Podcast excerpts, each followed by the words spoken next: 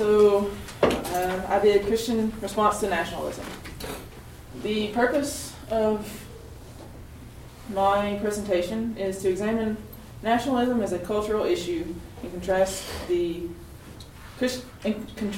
to Christianity so that the distinctions and defense of Christianity are made evident. In order to accomplish this purpose, this presentation will be developed by considering what nationalism is, a brief history of nationalism, the problems of nationalism in the past and the present, and the Christian response to nationalism. First, let us look at what nationalism is. Lewis Snyder, in his book, The Meaning of Nationalism, defined the term with a detailed description in four areas. They were the actual historical process. Nationalism stands for the actual historical process of establishing nationalities as political units, of building out of tribes and empires, the modern institute of the national state. The second one is a theory. From this point of view, nationalism indicates the theory, principle, or ideal implicit in the actual historical process. The third one is concerns political activities. Nationalism may mean the activities of a particular political party combining the historical process and political theory. And then for the purpose of this presentation, we will focus primarily on nationalism as a sentiment. Nationalism may describe a condition of mind among members of a nationality in which loyalty to the ideal or the fact of one's national state becomes superior to all other loyalties, and which pride is exhibited in the intrinsic excellence and in the mission of one's national state. George Orwell put it this way: by nationalism, I mean, first of all, the habit of assuming that human beings can be classified like insects, and that whole blocks of millions or tens of millions of people can be confidently labeled good or bad. But secondly, and this is much more important, I mean the habit of identifying oneself as a single nation or other duty than that of advancing its interests.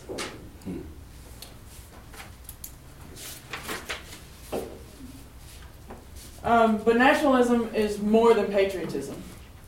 Patriotism is the passion and influence that prompt an individual to serve the object of his devotion. Nationalism holds that same nation above all other nations, becoming the end-all be-all of man, far surpassing any ethical goal of human beings on earth.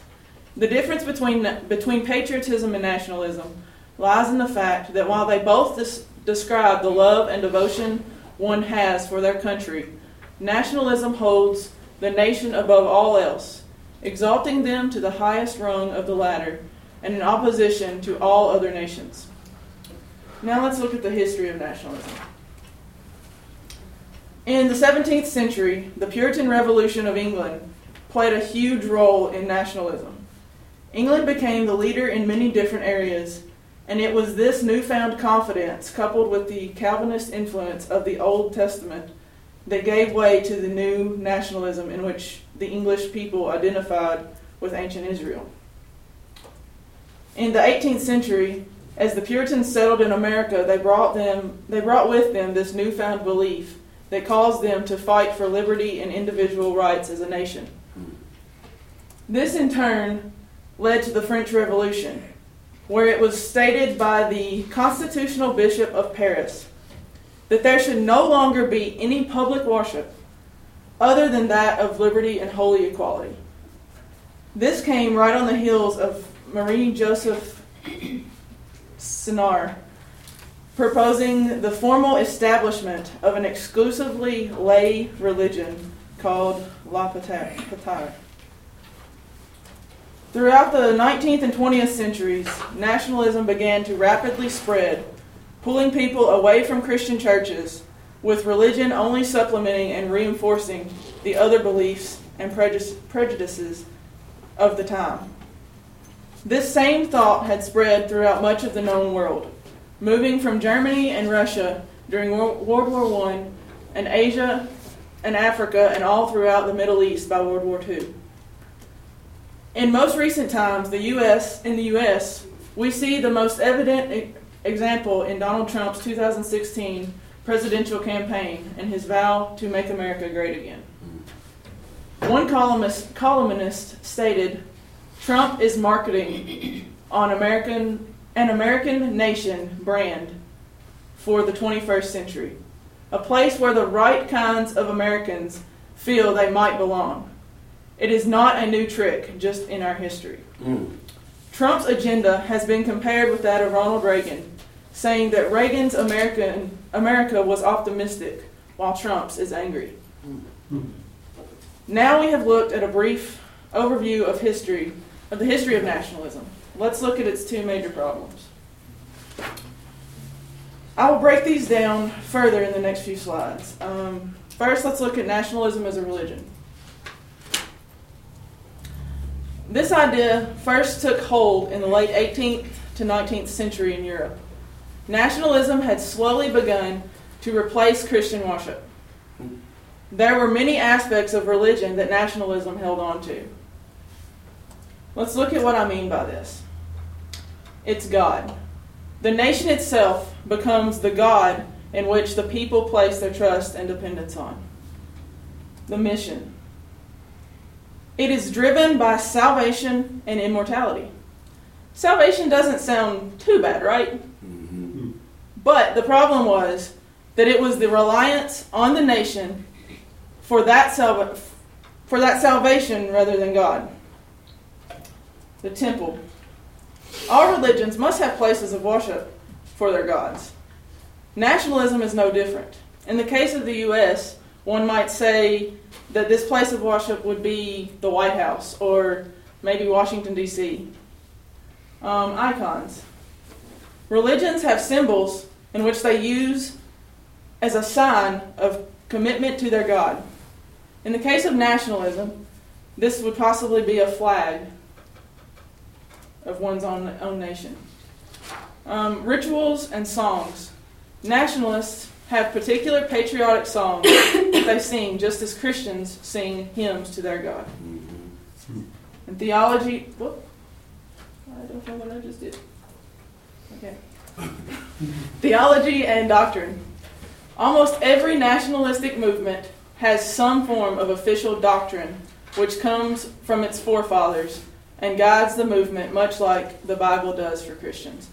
For the United States, it would be like the Constitution or the Declaration of Independence. Now let's look at the second problem of nationalism, Christian nationalism. In modern times, we see these same aspects overflowing into Christianity. Christian nationalism has four basic premises. America holds a special place in God's plan. God has chosen America to lead the world.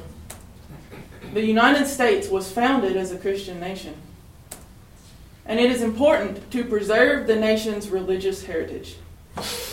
According to a poll conducted by the Public Religion Research Institute in June of 2015, 62% of Americans either completely agree or mostly agree that God has granted America a special role in human history. And 33% said being a Christian was very important to being truly American.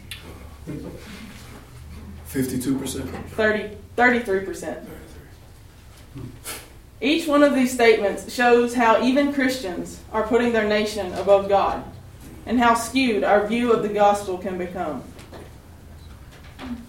So what is our Christian response?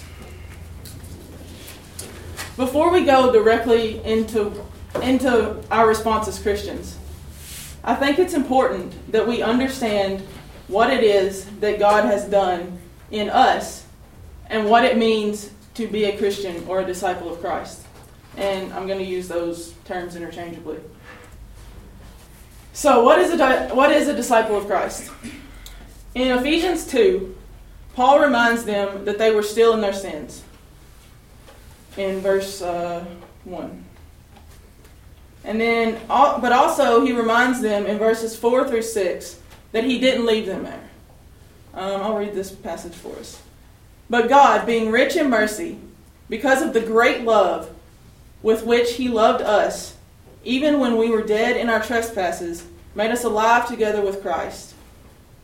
But by grace you have been saved, and raised up with him, and seated us with him in the heavenly places in Jesus Christ. But what does this mean for us? Paul answers this in verses 19 and 20 by telling us that we are no longer aliens, but fellow citizens. He also states back up in verse 10 that we are his workmanship. Because we are his workmanship, he gave us a mission in Matthew 28, 18 through 20, which we should all know well, so I am not going to read. But notice the term all.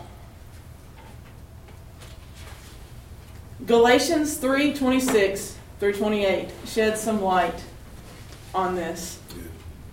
For in Christ Jesus you are all sons of God through faith. For as many of you as were baptized into Christ have put on Christ. There is neither Jew nor Greek, there is neither slave nor free, there is no male and female, for you are all one in Christ Jesus. But there is another challenge that comes with this mission from God. There's a cost to pay. So the cost of discipleship. And no, I'm not talking about a monetary cost. For the sake of time, I will once again probably not read the scriptures. But Luke 9:23 and Luke 14:26 through 27 both bring out the point that we must deny our own desires and die to them, as well as our families. But what are we supposed to do with this?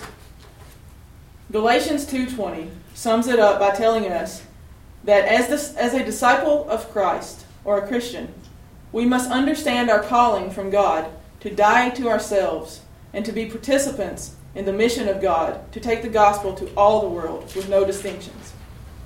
Before we begin to dive into our specific response, let me remind you of our definition. This particular one was by Carlton J.H. Hayes. It's the belief that one's own nationality or national state has such intrinsic worth and excellence as to require one to be loyal to it above every other thing, and particularly to bestow upon it what accounts to supreme religious worship. So what is God calling us to deny as disciples of Christ?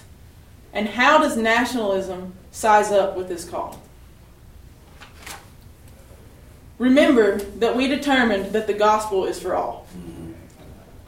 But look again at what it is that nationalism as a Christian nationalist says.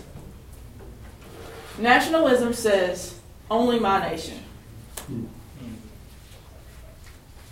God values America above others. Americans hold a higher place in God's plan.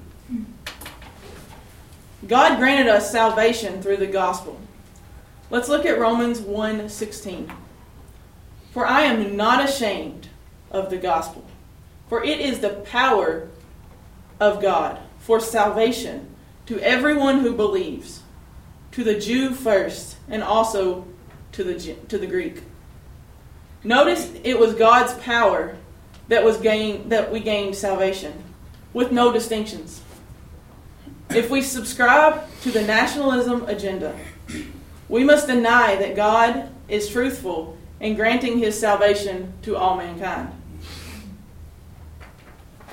How do you think that the world would view a Christian who held this view?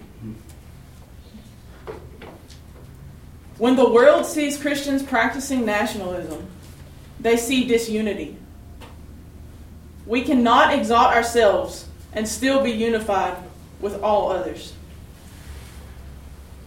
Jesus prayed for this very thing in one of his final prayers before going to the cross for our sake.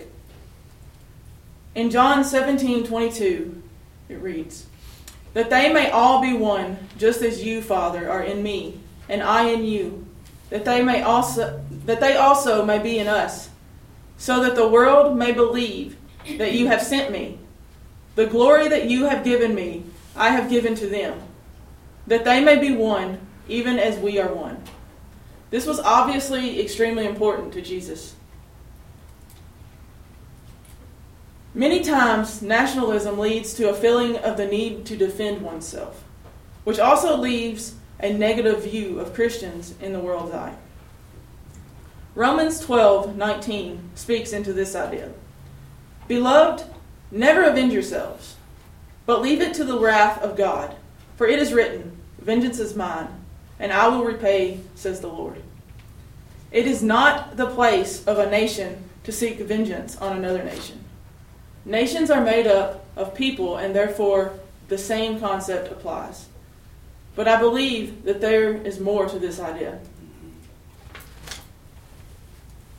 Matthew 5:43-44 speaks of the call to a higher standard of love as a disciple. "You have heard that it was said, 'You shall love your neighbor and hate your enemy.' But I say to you, love your enemies and pray for those who persecute you."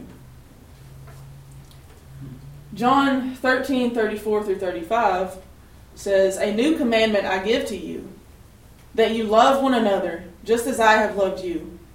You also are to love one another. By this all people will know that you are my disciples, if you have love for one another."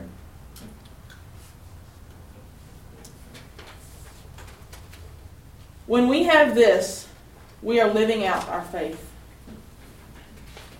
But what does this look like? This is love not only for our brothers and sisters, but all mankind. Amen. Subscribing to nationalism goes directly against this by putting one's own nation above all else. In fact, for this very reason, I would say that the term Christian nationalist is a self-defeating idea. How can we say that we have love if we are self-seeking? That's right. How can we say we have love if we allow others to provoke us to anger? 1 Corinthians 13:4 sheds some light on this self-defeating nature of Christian nationalism. So as a Christian, we all know chapter 13:4 in 1 Corinthians. So as a Christian, we're to be patient, kind, doesn't envy, doesn't boast, no arrogance. Nationalists are self-seeking, and they are boastful of one's own nation. These two terms, in their very essence, are very opposites concerning the love they have. We are called... I also thought of another thing for this. We are called to a specific battle. It's kind of a weird transition, I know. But in Ephesians 6:10-12, it reads, "Finally, be strong in the Lord and in the strength of his might. Put on the whole armor of God, that you may be able to stand against the schemes of the devil. For we do not wrestle against flesh and blood, but against the rulers, against the authorities, against the cosmic powers over this present darkness, against the spiritual forces of evil in the heavenly places." We are called to fight spiritual battles. As Paul states in Philippians 3:20, our citizenship is not from this world. Jesus speaks of this idea in John 18:36, saying, "My kingdom is not of the world. If my kingdom were of the world, my servants would have been fighting, that I might not be delivered over to the Jews. But my kingdom is not from the world." Jesus' kingdom is in heaven And it is there where he calls all of his disciples to place their citizenship. Perhaps Paul is the best example of how we are to answer this call. Didn't need to see that, Paul. All right. So, denying our worldly citizenship. Definitely not going to read verses. Philippians 3:2-9 lays out the differences of false circumcision and true circumcision. Paul's testimony is in verses 5-6. And Paul uses himself as an example of what this looks like, listing all the things that he has done for the sake of the false circumcision. And we see his personal view, or his personal gain, in verse 8. Paul shows us how, as the true circumcision, we are to count all that worldly gain as trash and put no confidence in it. Our confidence is instead in Christ. Philippians 3:18-19.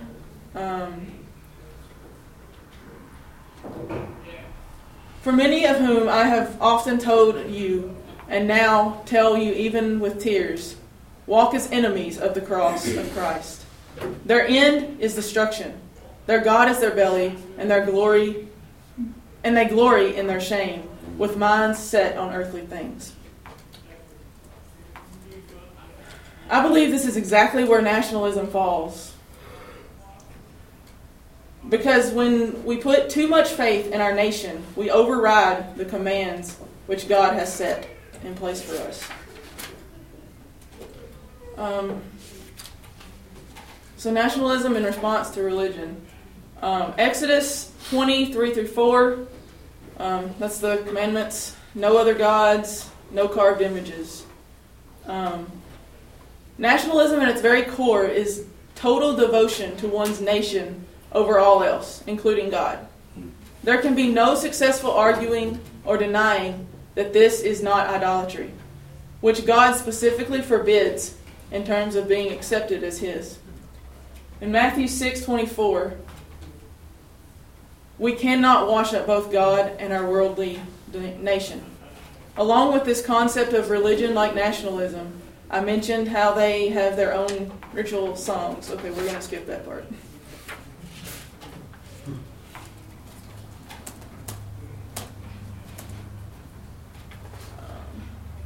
So what does God want from us?